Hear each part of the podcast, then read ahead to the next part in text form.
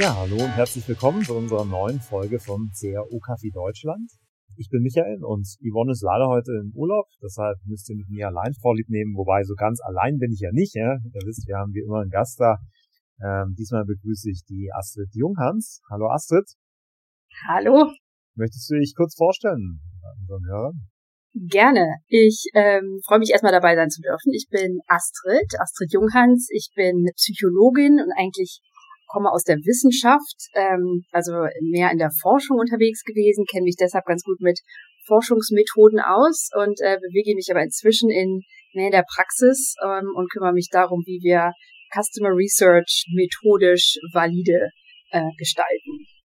Ja, wunderbar. Sehr spannendes Thema. Wir sind ja sonst immer sehr AB-Testing-lastig mit uns unterwegs und äh, ich finde es klasse, dass wir heute mal wirklich über implizite Methoden mit dir sprechen können, ähm, dein Steckenpferd, ja, äh, über das wir heute so intensiv dann auch sprechen werden.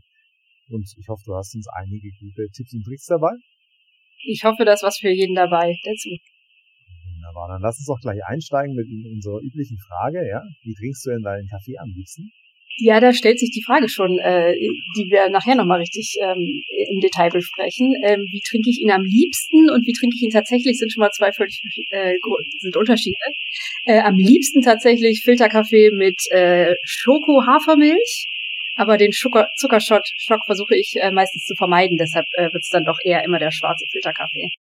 Ja, ähm, wunderbar. Jetzt, nachdem wir das mit dem Kaffee geklärt haben, Astrid, äh, mit was beschäftigst du dich denn sonst aktuell so außer schwarzen Kaffee?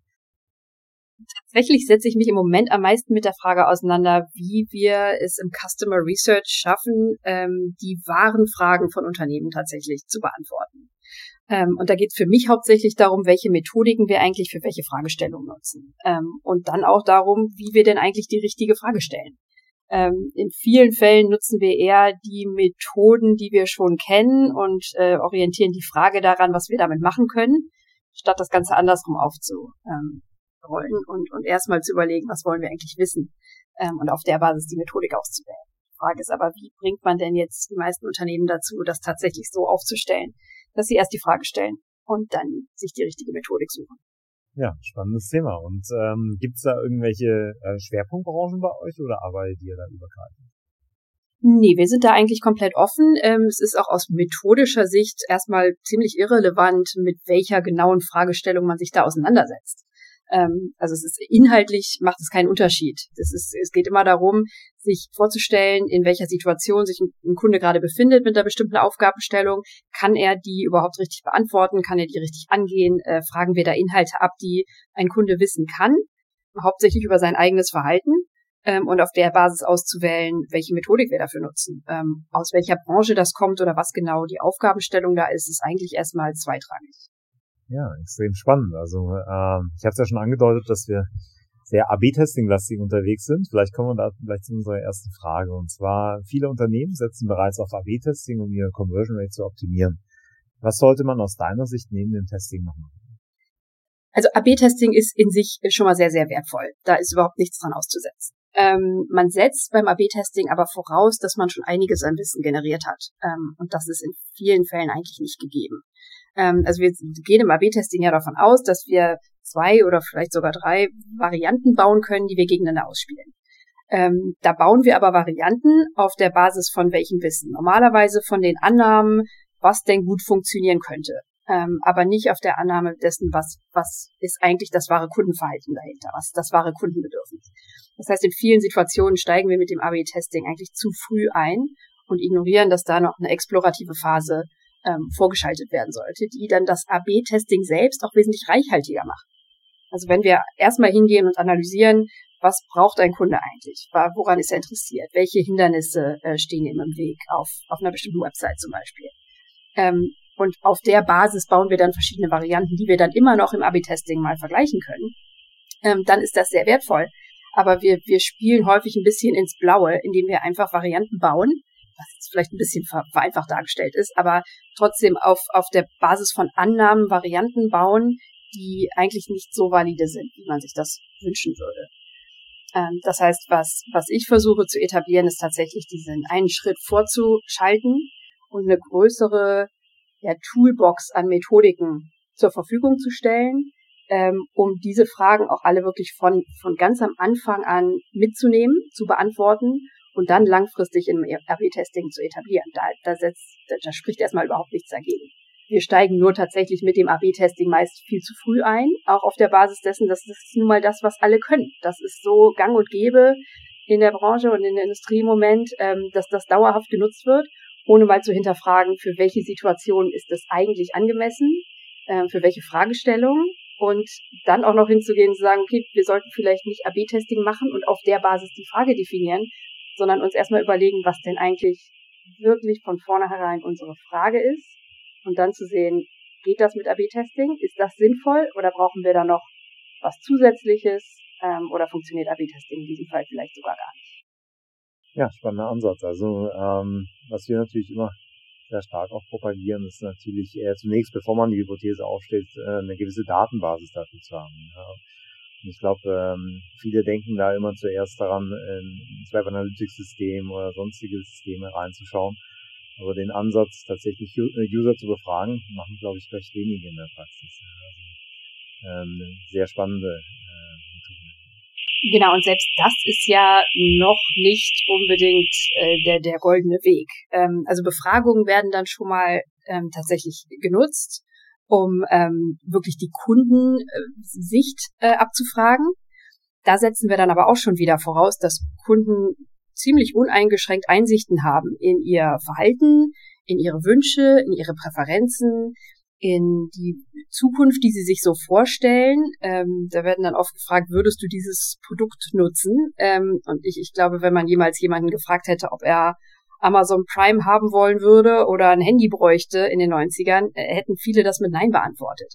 Ähm, das ist in dem Fall einfach nicht die richtige Fragestellung. Ähm, und, und Kunden haben in vielen Momenten gar nicht die Einsichten in ihr Verhalten, die wir immer so annehmen. Ähm, das gibt äh, viele Studien zu ähm, zum Thema Konfabulieren nennt sich das. Das ist ähm, eigentlich sowas wie wie Ausdenken. Also wenn wir in, in einer Befragung oder sogar in einem Interview hingehen, das ist ja schon qualitativ hochwertiger als einfach nur einen Fragebogen äh, zu machen. Und wir befragen Kunden zum Thema, ähm, wie er sich eine Webseite vorstellt, was er gern für Produkte haben wollen würde, warum er bestimmte Auswahl trifft zwischen Produkten. Dann erwarten wir vom Kunden, dass er sich selbst gut genug kennt, um das nachvollziehen zu können. Ähm, das ist in den meisten Fällen aber gar nicht der Fall. Das heißt, der Kunde muss in dem Moment ähm, überlegen, was wäre denn ein guter Grund gewesen, um Produkt A über Produkt B auszuwählen ähm, und denkt sich in dem Moment quasi was aus. Das ist nicht so, als würde der lügen äh, und uns an, ja, konkret anschwindeln, ähm, sondern das, das macht er automatisch. Er ist dann auch der festen Überzeugung, wenn er sagt, er hat Produkt A gewählt, weil das qualitativ hochwertiger und nachhaltiger ist ähm, als Produkt B, ähm, dann glaubt er das tatsächlich. Hat aber mit der Realität meist überhaupt nichts zu tun. Ähm, da gibt es unglaublich viele Studien dazu, die genau das aufzeigen. Ich, weiß, ich habe in meiner Zeit an der Universität Utrecht auch zu dem Thema geforscht und da haben wir Teilnehmern ähm, zwei Produkte in die Hand gegeben. Zwei Suppen waren das damals. Ähm, wirklich diese, diese kleinen ähm, Cans äh, mit Suppen. Völlig ausgedachte Brands, die existieren also überhaupt nicht. Und ähm, die Kunden durften sich die angucken und mussten eine davon auswählen. Und sie haben sich also eine gewählt, ähm, sagen wir Variante B. Ähm, und wir haben dann kurz ein bisschen was aufgeschrieben, Notizen gemacht und haben diese Variante B an sie zurückgegeben und gesagt, ähm, warum habt ihr denn jetzt B ausgewählt? Ähm, was, was hat euch daran gut gefallen? Der Trick an der Sache war aber, dass wir gar nicht die, das Originalprodukt zurückgegeben haben, sondern ganz anderes. Äh, da waren also Veränderungen drin. Und Kunden haben überhaupt keine Hemmung, sich alles Mögliche auszudenken auf der Basis dessen, was sie da gerade in der Hand haben, warum sie dieses Produkt gewählt haben. Dabei haben sie das niemals gewählt. Und das ist jetzt ein Beispiel aus unserer Studie, das ist aber unglaublich häufig widerlegt worden, selbst mit Dingen, die mit Produkten und, und Industrie jetzt erstmal nichts zu tun haben, sondern mit Einstellungen zu politischen Themen, zur, ähm, zu Abtreibung. Da kann man Leuten Fragebogen geben, sagen, seid ihr für oder gegen Abtreibung? Teilnehmer wählen eins aus und nachher spielt man ihnen aus, sie hätten das andere angegeben. Warum denn? Und dann geben sie dir Gründe, warum sie das ausgewählt haben, was sie eigentlich gar nicht ausgewählt haben. Ähm, das ist völlig absurd. Und wir sind normalerweise etwas gehemmt, äh, uns mit diesem Thema überhaupt auseinanderzusetzen, weil es natürlich alles Mögliche in Frage stellt. Da reden wir dann plötzlich von so philosophischen Themen wie den freien Willen und ähm, das wird dann sehr moralisch schwierig. Und ähm, viele im Customer Research wollen dieses Thema also auch gar nicht aufmachen und gehen einfach davon aus, wenn ich einen Kunden befrage und der mir eine Antwort gibt, dann ist das auch tatsächlich die wahre Antwort. Der Kunde fühlt das wahrscheinlich auch so, dass er tatsächlich da eine wahr, wahrhaltige ähm, Antwort gegeben hat. Es hat aber nicht unbedingt mit den wirklichen Faktoren zu tun, die zu einer bestimmten Entscheidung geführt haben. Da ignorieren wir sowas wie externe Faktoren, Umweltfaktoren. Ne? In welcher Situation befindet er sich gerade? Wie ist die emotionale Lage? War er in so einer ähnlichen Situation schon mal ähm, und hat eine bestimmte emotionale Konsequenz von einer Auswahl gehabt, die jetzt im Nachhinein sich nochmal widerspiegelt? Es gibt eine Hypothese zu, die Somatic Marker Hypothesis, ähm, die da ganz viel zu geforscht hat. Ähm, wir ignorieren, dass da soziale Normen eine Rolle spielen. Dass so ein Teilnehmer in einem Interview auch mir einen Gefallen tun möchte, wenn ich ihn zu was befrage. Das heißt, er versucht wahrscheinlich auch so ein bisschen, mir die Antworten zu geben, die ich gerne hören möchte. Und das sind alles Themen, die, selbst wenn wir es dann mal so weit treiben ähm, und tatsächlich eine Befragung machen, eine qualitative, statt nur AB-Testing, die selbst dann noch schwierig sind. Und ähm, das ist der Hauptgrund, warum ich so ein Verfechter der impliziten Methoden bin inzwischen. Ja, sehr nachvollziehbar. Vielleicht, äh, wir haben bisher impliziert, dass die Kunden wissen, was implizite Methoden sind. Vielleicht kannst du noch mal ganz kurz sagen, was sich genau dahinter verbirgt. Ja, gerne. Also unter impliziten Methoden versteht man erstmal solche, die ähm, vor allem unbewusste, unkontrollierte Prozesse oder Verhaltensweisen messen. Ähm, da reden wir also von sowas wie ähm, Eye-Tracking zum Beispiel. Wir haben relativ wenig Einfluss darauf, ähm, wie und wohin sich unsere Augen bewegen. Das heißt, wenn wir auf einer Webseite ähm, messen, welcher Kunde guckt wohin und wie lange, in, in welcher Reihenfolge, dann kann das schon mal sehr viel Aufschluss ähm, über die Webseite geben und wo eventuell Hindernisse und Painpoints entstehen. Dann geht es um sowas wie Emotionsanalyse. Da wird gemessen, wie sich die Gesichtsmuskulatur und die Mimik verändert. Und das wiederum gibt Aufschluss auf die Emotionen, die jemand äh, gerade durchläuft. Also Emotionen und Mimik sind insgesamt sehr ähm, soziale Prozesse, ähm, die ja einem, einem Gegenüber auch nonverbal eine emotionale Situation ähm, darstellen sollen, in der wir uns gerade befinden. Und das lässt sich wunderbar nutzen, um einzuschätzen, ähm, welche Emotionen durchlebt er gerade, wenn er sich einen neuen Werbespot ansieht oder ein neues Branding, neuen Slogan, ähm, solche Prozesse durchlaufen. Das lässt sich relativ schwer kontrollieren, beziehungsweise ähm, Kunden könnten das theoretisch kontrollieren, aber normalerweise, wenn man eine halbe Stunde einen Prozess mit denen durchläuft, dann, dann hören sie das nach drei Minuten auf und die drei Minuten schneidet man aus der Analyse eben raus. Ähm, dann gibt's andere Methoden wie die äh, Elekt elektrodermale Aktivität. Das ist, ähm, wie sich die Hautleitfähigkeit verändert, dadurch, dass jemand schwitzt. Da kann man wunderbar sowas messen wie Angstzustände, Erregung, Stress. Ähm, also jemand, der gestresst ist und ähm, der, der schwitzt ein bisschen mehr und dadurch ändert sich die Leitfähigkeit der Haut. Und dadurch kann man eben messen, wie, wie gestresst ist jemand in einer bestimmten Situation. Und ich glaube, die Key-Disziplin der, der impliziten Methoden ist das fMRI, also das Brain Scanning, ähm, wo tatsächlich der Blutfluss im Gehirn gemessen wird. Ähm, da geht es also darum zu messen, wo im Gehirn sich gerade am meisten Sauerstoff befindet. Ähm, und das gibt Aufschluss darüber, wo gerade am meisten Blut fließt, das am meisten gebraucht wird. Und das eben auch heißt, dass diese äh, Hirn, dieses Hirnareal gerade am meisten genutzt wird zum Denken. Und da kann man eben ableiten, ist jemand gerade emotional oder, oder sehr rational und, und gestresst ist derjenige gerade.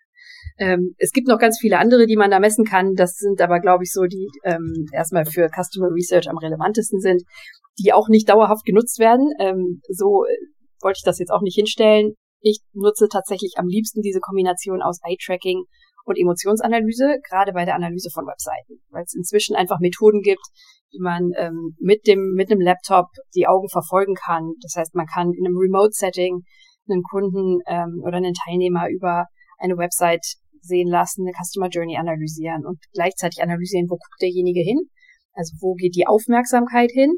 Und dadurch, dass wir diese Kombination dann machen können mit der, mit der Emotionsanalyse, können wir auch analysieren, was bedeutet das denn eigentlich, wenn ein Kunde irgendwo hinguckt und sich fokussiert. Das kann ja sowohl positiv als auch negativ sein.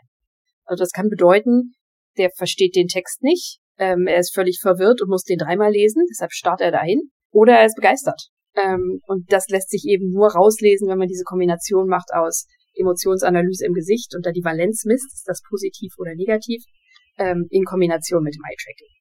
Das heißt, ihr analysiert quasi die Gestiken, die Mimik und Gestik äh, des Genau, über Video normalerweise lässt sich das wunderbar machen. Ähm, da gibt's inzwischen auch viele Tools, die das machen. Ich würde nicht unbedingt empfehlen, dass jeder jetzt hingeht und Eye-Tracking und Emotionsanalyse macht. Im Gegenteil. Das ist einer der, der Mitgründe, warum es in Unternehmen leider noch nicht so angekommen ist, wie man sich das wünschen würde.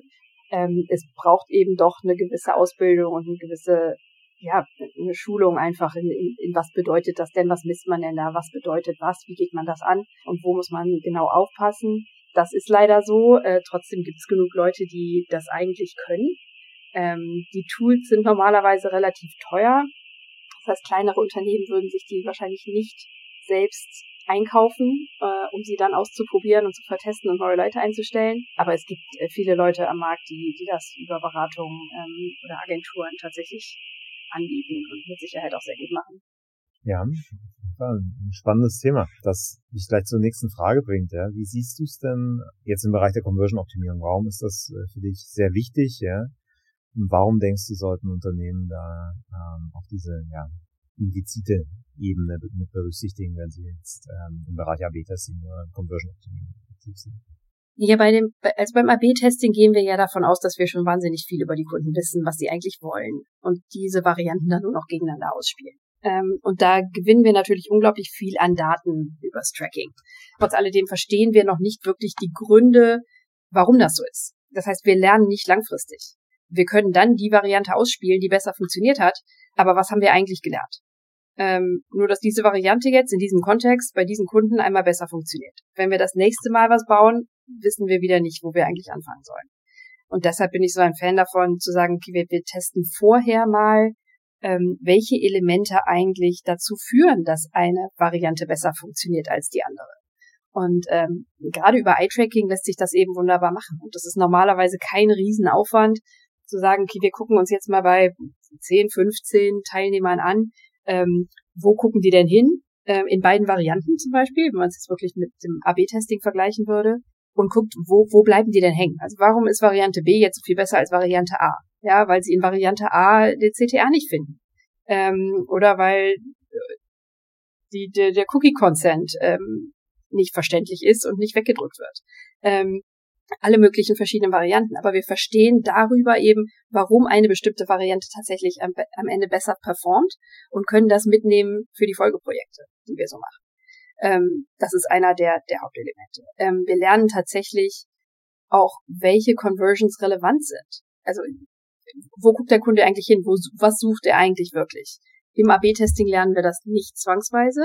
Ähm, wir, eigentlich erkennen wir im Endeffekt, haben wir erreicht, was wir wollten. Ähm, das heißt, wir testen eine Mikroconversion normalerweise. Wir haben aber nicht gesehen, sucht der Kunde vielleicht was Bestimmtes? Ähm, sucht er den Zugang zu einem Newsletter? Sucht er tatsächlich ein bestimmtes Produkt? Sucht er eine, eine Übersicht? Ähm, und das sind alles Elemente, die man über entweder Eye-Tracking tatsächlich messen kann, über moderierte Interviews wunderbar mitnehmen kann, wo man den Kunden halt begleitet auf einer Seite und tatsächlich mit ihm spricht, während er so eine Seite durchsucht und analysiert, was, was möchte er eigentlich als erstes haben hier. Ähm, wir gehen da immer von der Annahme aus, was wir im Marketing so glauben, das für die Kunden relevant wäre, aber eigentlich nicht unbedingt der Fall ist. Ja, ich habe in der Vergangenheit häufig so den Eindruck gehabt, dass viele ähm, solche ja, Befragungen und andere implizite Methoden etwas scheuen, weil sie immer davon ausgehen, ich brauche eine sehr, sehr große Basis an, an Leuten, die ich befragen muss. Kannst du uns dazu vielleicht ein bisschen was sagen, wie, wie viele Leute man etwa so einplanen sollte, wie groß so etwa Tests in der Richtung sind? Also wir müssen da nochmal unterscheiden wirklich zwischen den, ähm, nicht alles, was nicht AB-Test ist, ist ja implizite Methode. Ne? Also eine Befragung an sich ist jetzt erstmal nicht implizit. Und trotzdem, je qualitativer und je impliziter wir werden, desto weniger Teilnehmer brauchen wir eigentlich. Weil wir alle möglichen ähm, Variablen ausschließen, die auch einen Einfluss haben. Das ist ja immer der Grund, warum wir so, so große Pools und, und Panels ähm, nutzen müssen. Ähm, und je mehr wir davon ausschließen und desto genauer wir werden, desto weniger Teilnehmer brauchen wir tatsächlich. Das heißt, während eine Befragung unter 1000 Leuten eigentlich selten Sinn macht, ähm, in, in einem Fragebogen, in einem Survey, ähm, geht bei qualitativen Interviews schon wieder wesentlich schneller. Ähm, da ergibt sich normalerweise Ich meine, es kommt immer darauf an, wie viele Inhalte man abfragt. Aber klassisch läuft ein Interview eigentlich zwischen, zwischen 20 und 40 Minuten. Ähm, so viele Inhalte, wie da nun mal reinpassen. Und da sieht man normalerweise einen Sättigungseffekt so ab acht bis zwölf Leuten. Und das heißt, da ergibt sich nicht unbedingt neue Informationen. Das ist natürlich auch immer abhängig davon, wie breit ist denn das Sample, das wir da nutzen. Also sprechen wir hier die, die ganz breite Bevölkerung ab, sämtliche Altersgruppen, sämtliche Zielgruppen, sämtliche Personas oder fahren wir da relativ eng. Ähm, das sind alles Faktoren, die eine Rolle spielen natürlich, aber trotz alledem ist es normalerweise, um da grobe grob Fragestellungen zu beantworten und, und mit mehr Wissen in sowas wie einen AB-Test reinzugehen, braucht es normalerweise nicht mehr als 12 bis 15 Teilnehmer für ähm, auch für auch für das Eye-Tracking, ähm, für die Emotionsanalyse, für ähm, qualitative Befragungen, weil es eben qualitativ hochwertiger ist. Die Informationen, die man rauszieht, sind insgesamt reichhaltiger. Wir umgehen die, die alle möglichen Biases, das heißt, dass sie, dass sie beantworten wollen, und mir das geben wollen im Interview, was ich eigentlich hören möchte. Das können sie mit einer Eye-Tracking-Studie nicht machen. Ähm, diese Prozesse sind nicht kontrollierbar, sie sind unbewusst und deshalb sehen wir da wirklich schnell Sättigung in, in den meisten Fällen. Ähm, und dann ist immer die Frage, braucht man da nochmal ein Follow-up? Ähm, möchte man jetzt nochmal mit einer anderen Variante in die Tiefe gehen und das neu analysieren? Ähm, das kommt schon vor, aber normalerweise ist es kein großer Akt vor so einem AB-Test nochmal ähm, eine qualitative oder sogar eine implizite Methodik ähm, einzubetten. Ja, sehr gut. Und wie, äh, wie rekrutiert ihr diese Teilnehmer? Also wie, wie kann ich die passenden Leute in meinem Unternehmen da finden oder in meinem Kunden?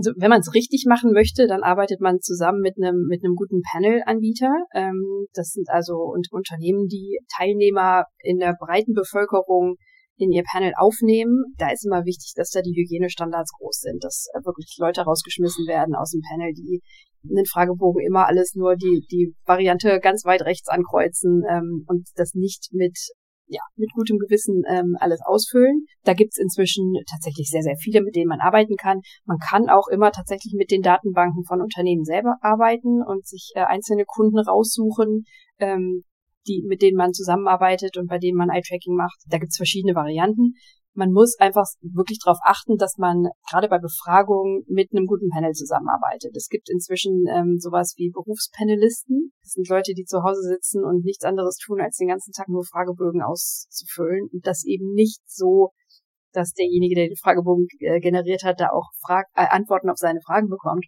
sondern die gehen da so schnell durch, wie es irgendwie geht. Da muss man einfach mal sehr gut aufpassen, dass da die, die Hygiene im Panel stimmt dass man auch ähm, Fragen einbaut in so einen Fragebogen, wo klar wird, dass jemand die Fragestellung gerade nicht richtig gelesen hat. Also ähm, würdest du deine Niere verkaufen? Äh, wenn der dann Ja sagt, dann ähm, wissen wir Bescheid, den sollten wir wahrscheinlich nicht mitanalysieren, wenn wir da sinnvolle Ergebnisse rausholen wollen. Das sind eben so Elemente, die, die muss man einfach mit bedenken. Und deshalb samplet man da auch normalerweise sehr, sehr hoch, ähm, um eben möglichst viel Raum zu haben, einzelne Teilnehmer rauszufiltern, weil man mit denen nicht arbeiten möchte. Ja, macht auf jeden Fall Sinn. Ne? Also Verzerrung. Gerade wenn ich jetzt nur 12 bis 15 Teilnehmer habe, die möchte natürlich alles geben. Ne? Genau, da ist es natürlich, wenn man die filmt, immer nochmal vorteilhaft, weil zum einen Teilnehmer zumindest am Anfang das Gefühl haben, sie werden gefilmt, sie werden beobachtet. Und ich natürlich auch als, als Forscher tatsächlich beobachten kann, wie konzentriert war denn jemand, der, der da gerade an meiner Studie teilgenommen hat. Hat der wirklich auf der Webseite versucht, das Produkt zu finden oder zum Abschluss zu kommen, so wie das die Aufgabenstellung von ihm erfordert. Oder der versucht, alles so schnell wie möglich wegzuklicken und einfach nur ähm, seine, seine Auszahlung zu erhalten am Ende. Und die kann ich dann natürlich aus der Beobachtung heraus ähm, rauskristallisieren und ablehnen. Ähm, jetzt hast du am Anfang kurz beschrieben, welche Methoden es alles gibt. Wie würdest du es klassifizieren? Also was sind so die Methoden, wo du sagen wirst, das ist exakt das, was eigentlich jedes Unternehmen braucht? Und was sind so die Methoden, die du am liebsten mit AB-Tests kombinieren würdest? Kommt tatsächlich sehr auf die Fragestellung an. Also ich würde, glaube ich, jedem anraten, nicht nur auf AB-Testing zu setzen, sondern mindestens eine qualitative Methode dazu zu wählen. Ähm, da kommt es dann sehr darauf an, in welchem Bereich wir uns gerade befinden. Also alles, was mit Branding und Marketing zu tun hat, ist sehr emotionsgetrieben in vielen Fällen. Da machen also sowas wie Emotionsanalyse oder sogar ein fMRI ähm, unglaublich viel Sinn. In anderen Fällen, wenn es wirklich um, um E-Commerce, um Customer Journeys aufs Webseiten geht, macht das Eye-Tracking sehr viel Sinn. Da muss man also wirklich gucken, ähm, was, was erhebt man da gerade. Ne? Wir, wir können natürlich bei einem Produktdesign Thema äh, haben wir ganz andere Fragestellungen als bei, oh, meine Conversion Rate ist im vergangenen Monat ähm, um 40 Prozent gefallen. Was ist da passiert? Da, das sind völlig unterschiedliche Fragestellungen, wo wir eben uns angucken müssen, wie, wie viel davon weiß ein Kunde, wenn wir ihn dazu befragen? Kann er uns das ernsthaft beantworten oder lernen wir mehr daraus, ihn einfach mal zu beobachten? Oder brauchen wir tatsächlich unglaublich emotionsgetriebene Daten, ähm, wie so ein fMRI? Wir raus, wo wir Leuten neu, eine neue Werbespot zeigen können und sehen, wie, wie ist die Reaktion darauf? Ist das positiv? Ist das negativ? Welche Emotionen werden da gefördert? Äh, ist das im, also passt das zu dem, was wir mit unserer Brand eigentlich kommunizieren wollen oder nicht? Müssen wir da was dran verändern, wofür wir das launchen? Das wären dann so eher die Fragestellungen.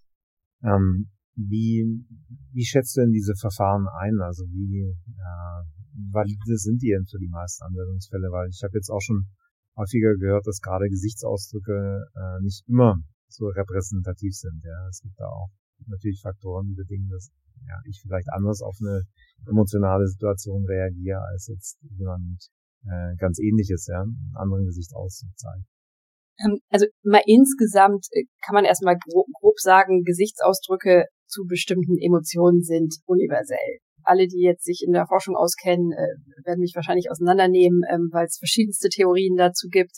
Aber im Großen und Ganzen ist das ganze Konzept von Mimik, dass wir nonverbal mit anderen Leuten kommunizieren können. Das heißt, wir fahren alle die gleiche Methodik, damit mein Gegenüber mich auch versteht. Wenn ich lache, ist das erstmal ein Ausdruck von Freude. Und das ist überall so. Natürlich können wir das auch äh, verfälschen.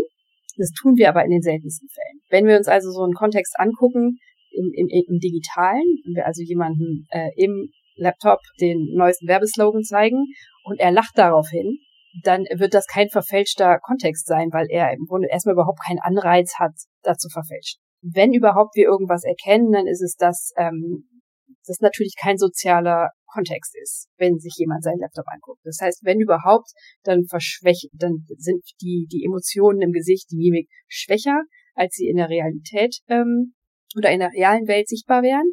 Damit können wir aber arbeiten. Das heißt eigentlich nur, dass wir die, die Grenzwerte anders setzen müssen, wenn wir im Digitalen analysieren, als wenn wir es in der realen Welt tun würden. Ähm, das heißt aber noch nicht, dass, dass da falsche Ergebnisse in dem Sinne rauskommen. Das heißt unter Umständen, dass wir die, die Effektgröße nicht gut messen können. Das ist aber erstmal auch nicht so relevant. Also wenn, wenn wir so einen Werbeslogan haben, den, den wir analysieren wollen, dann wollen wir nicht wissen, wie viel Freude ähm, wird denn da beschert, sondern wird da Freude beschert oder erschrecken sich die Leute. Das ist da relevant. Und das sind genau die Fragen, die wir damit auch wunderbar beantworten können. Ja, kann ich mir vorstellen. Ja. Der eine äh, ist dann doch ein bisschen extrovertierter und lacht etwas mehr, der andere eher innerlich, aber du hast natürlich recht. Der Ende des Tages wirst du es wahrscheinlich schon irgendwie vom Gesichtsausdruck ab, äh, ablesen können, ob überhaupt ne, eine positive Reaktion ist. Ja, beziehungsweise im schlimmsten Fall hat man einen, einen Teilnehmer, der komplett neutral ist das, das gibt's schon auch. Deshalb rekrutieren wir auch immer ein paar extra.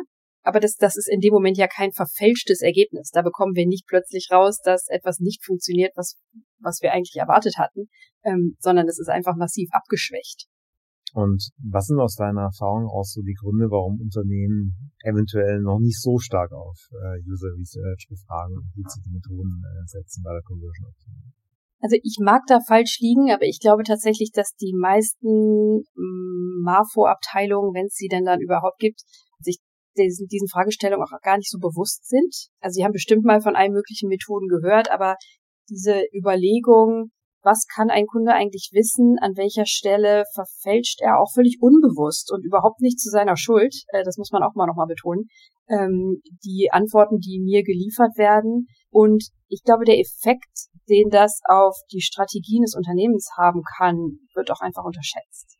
Also wenn Kunden uns in aller Regelmäßigkeit Ergebnisse liefern, wie gesagt, nicht, nicht äh, absichtlich, sondern die so nicht das darstellen, was wir eigentlich beantwortet haben wollen, und, und die falsche Frage beantworten. Und wir arbeiten auf der Basis und entwickeln, entwickeln Kampagnen und entwickeln Produkte und Strategien, dann hat das einfach schon einen massiven Effekt auf, auf unsere Unternehmen als Ganze. Und ich glaube, das ist einfach noch nicht so bewusst. Wenn wir mal davon ausgehen würden, dass allen das so bewusst ist, dann sind immer noch so ein paar Hürden da, wie man muss damit natürlich einigermaßen umgehen können. Man muss überhaupt erstmal wissen, welche Methode nutze ich denn jetzt für welche Fragestellung.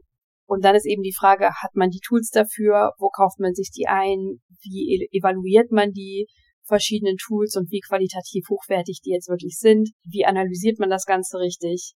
Ähm, das sind natürlich einmal Fragen von welche Qualitäten und welche Skills haben wir im Unternehmen schon mal, welche Gelder haben wir zur Verfügung, um solche Tools einzukaufen, wie viel Zeit wollen wir darauf auch investieren. Das sind natürlich auch je nach Unternehmen Fragen, die ziemlich schnell beantwortet sind mit, nee, wir bleiben beim klassischen AB-Testing.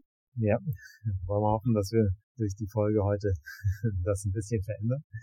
Ähm, ja, bringe ich schon zu meiner letzten Frage für heute. Ähm, wie siehst du denn die Zukunft der CAO? Wir haben jetzt über die Herausforderungen, die man hat, äh, gesprochen, aber ja, was sind aus deiner Sicht die Faktoren für die Zukunft, die CAO prägen werden? Ähm, ich glaube tatsächlich, dass sich verändern wird, was wir eigentlich genau messen. Und dass wir wegkommen von den, den Micro-Conversions ähm, und den einzelnen Einkäufen und den Add-to-Cards, ähm, die, die wir so normalerweise messen, hin zu mehr ähm, der Messung von, von langfristig und nachhaltigen Variablen, sowas wie ähm, wer legt eigentlich ein, ein Konto an, ähm, also Kontoerstellung, Registrierung, Anmeldung für Newsletter. Es kommt jetzt einfach eine, eine Zeit der Datenarmut auf uns zu im Unternehmen, wo es unglaublich relevant sein wird, dass wir die Daten von Kunden noch nutzen dürfen. Ähm, und das setzt als allererstes mal ein unglaubliches Vertrauen von den Kunden uns als Unternehmen gegenüber voraus. Ähm, und wie gewinnen wir dieses Vertrauen? Nicht indem wir an, so schnell wie möglichst äh, viel verkaufen ähm, oder ihn dazu bringen, eben äh, doch auf ähm, Order zu klicken, sondern indem wir langfristig Werte liefern und dann Vertrauen fördern, ähm, so dass Kunden sich bei uns gut aufgehoben fühlen mit dem, was sie bei uns an, an Services nutzen, an Produkten kaufen, aber auch ähm, uns mit ihren Daten vertrauen. Auch auf der Basis daraus, dass es immer relevanter wird, personalisierte Erfahrungen gerade auf Webseiten für Kunden zu generieren. Ähm, das ist einfach immer mehr etwas, das Kunden von uns einfordern. Dann kommt dazu, dass wir nicht, nicht mehr nur messen wollen, was ähm, Personas für Bedürfnisse haben, sondern in welchen Situationen hat denn welche Persona welches Bedürfnis. Also so ein, so ein Realtime-Bedürfnis ähm, auch abzubilden. Das sind alles so Themen, die auf uns zukommen die, glaube ich, massiv beeinflussen werden, was wir langfristig eigentlich messen, was wir auch fördern wollen. Und ähm, ja, ich, ich glaube, da wird die, die größte Entwicklung in den kommenden Jahren stattfinden. Ja, sehe ich ähnlich. Also ich glaube, dass vielen mittlerweile bewusst wird, was so die Restriktionen von AB-Tests sind. Ja, und dass sie häufig doch nur eine Momentaufnahme liefern. Und das Ergebnis ja, vielleicht in die Zukunft übertragen werden kann, aber es gar nicht so gesichert ist, ne? Dass ich da langfristig eine, meine Strategie drauf aufbauen kann aus einem einzelnen Test oder einem Ergebnis daraus. Und ich glaube, dass ähm, da die Verfahren, die du beschrieben hast, echt helfen, ein Stück weit zurückzutreten und zu schauen, was ist denn eigentlich der Grund dafür. Ja? Das große Mysterium, was ich beim AW-Test immer rausfinden möchte, warum die Leute eigentlich das machen. Ja? Ich glaube, es gibt keine perfekte Lösung dafür, aber ähm, deine Methoden sind auf jeden Fall ein erster Schritt in die Richtung. Ja, zumindest lässt sich sowas wie Vertrauen eben auch ähm, über eine Emotionsanalyse wesentlich besser messen als in, über einen AB-Test. Und äh, wenn, wenn Vertrauen die, die neue KPI wird, ähm, die wir generieren wollen, gerade so in, in, in Zeiten jetzt des, des R-Commerce, das ist in der vorigen Folge von euch schon mal vorgekommen, ähm, wird es einfach relevant, dass wir dieses Vertrauen aufbauen. Und ähm, ohne das werden wir als Unternehmen nicht weiterkommen. Und wenn wir das messen wollen, dann ist das wahrscheinlich tatsächlich am besten machbar über sowas wie Eye-Tracking und Emotionsanalyse, also implizite Methoden. Ja, wunderbar. Also vielen Dank, Astrid. Das war wirklich eine super spannende Folge bislang. Kommen wir zu meiner aller allerletzten Frage diesmal, nämlich äh, wie immer, wen wirst du empfehlen, dass wir äh, ähm, zukünftig hier als Gast begrüßen dürfen? Ja, ich habe jetzt über die Veränderung gesprochen, die ich so in der Zukunft sehe, wo es viel um Vertrauen geht. Und äh, gerade auf der Basis äh, würde ich auch jemanden vorschlagen wollen. Äh, und das ist in diesem Fall Professor Erik Eller. Er ist Professor für Business und Media Psychology an der Technischen Hochschule in Ingolstadt äh, und forscht unglaublich viel zu Vertrauensarchitektur wie man also bei Kunden Vertrauen aufbauen kann, um so langfristige Kundenbeziehungen aufzubauen. Ähm, ich glaube, das wäre sehr, sehr interessant, um, um diese Zeit, die da auf uns zukommt, ähm, nochmal zu, zu analysieren. Klingt sehr spannend. Vielen Dank, ja. Ja, ich hoffe, euch hat es genauso gut gefallen wie mir. Ich habe heute viel gelernt über implizite Methoden ne? und werde die auch zukünftig sicherlich eher berücksichtigen bei AB-Tests. Ja? Also da hast du schon einen Effekt erreicht, Astrid. Freut mich. Ja, mich hast überzeugt, ja. Ich hoffe, euch Hörer hat entweder ähnliche Effekte ausgelöst oder zumindest euch zum Nachdenken gebracht. Ja? Da hätten wir schon mal was erreicht. Ja, wie gesagt, vielen Dank, Astrid, dafür. Äh, und ja, wünsche dir noch einen schönen Tag. Danke, ciao. Tschüss.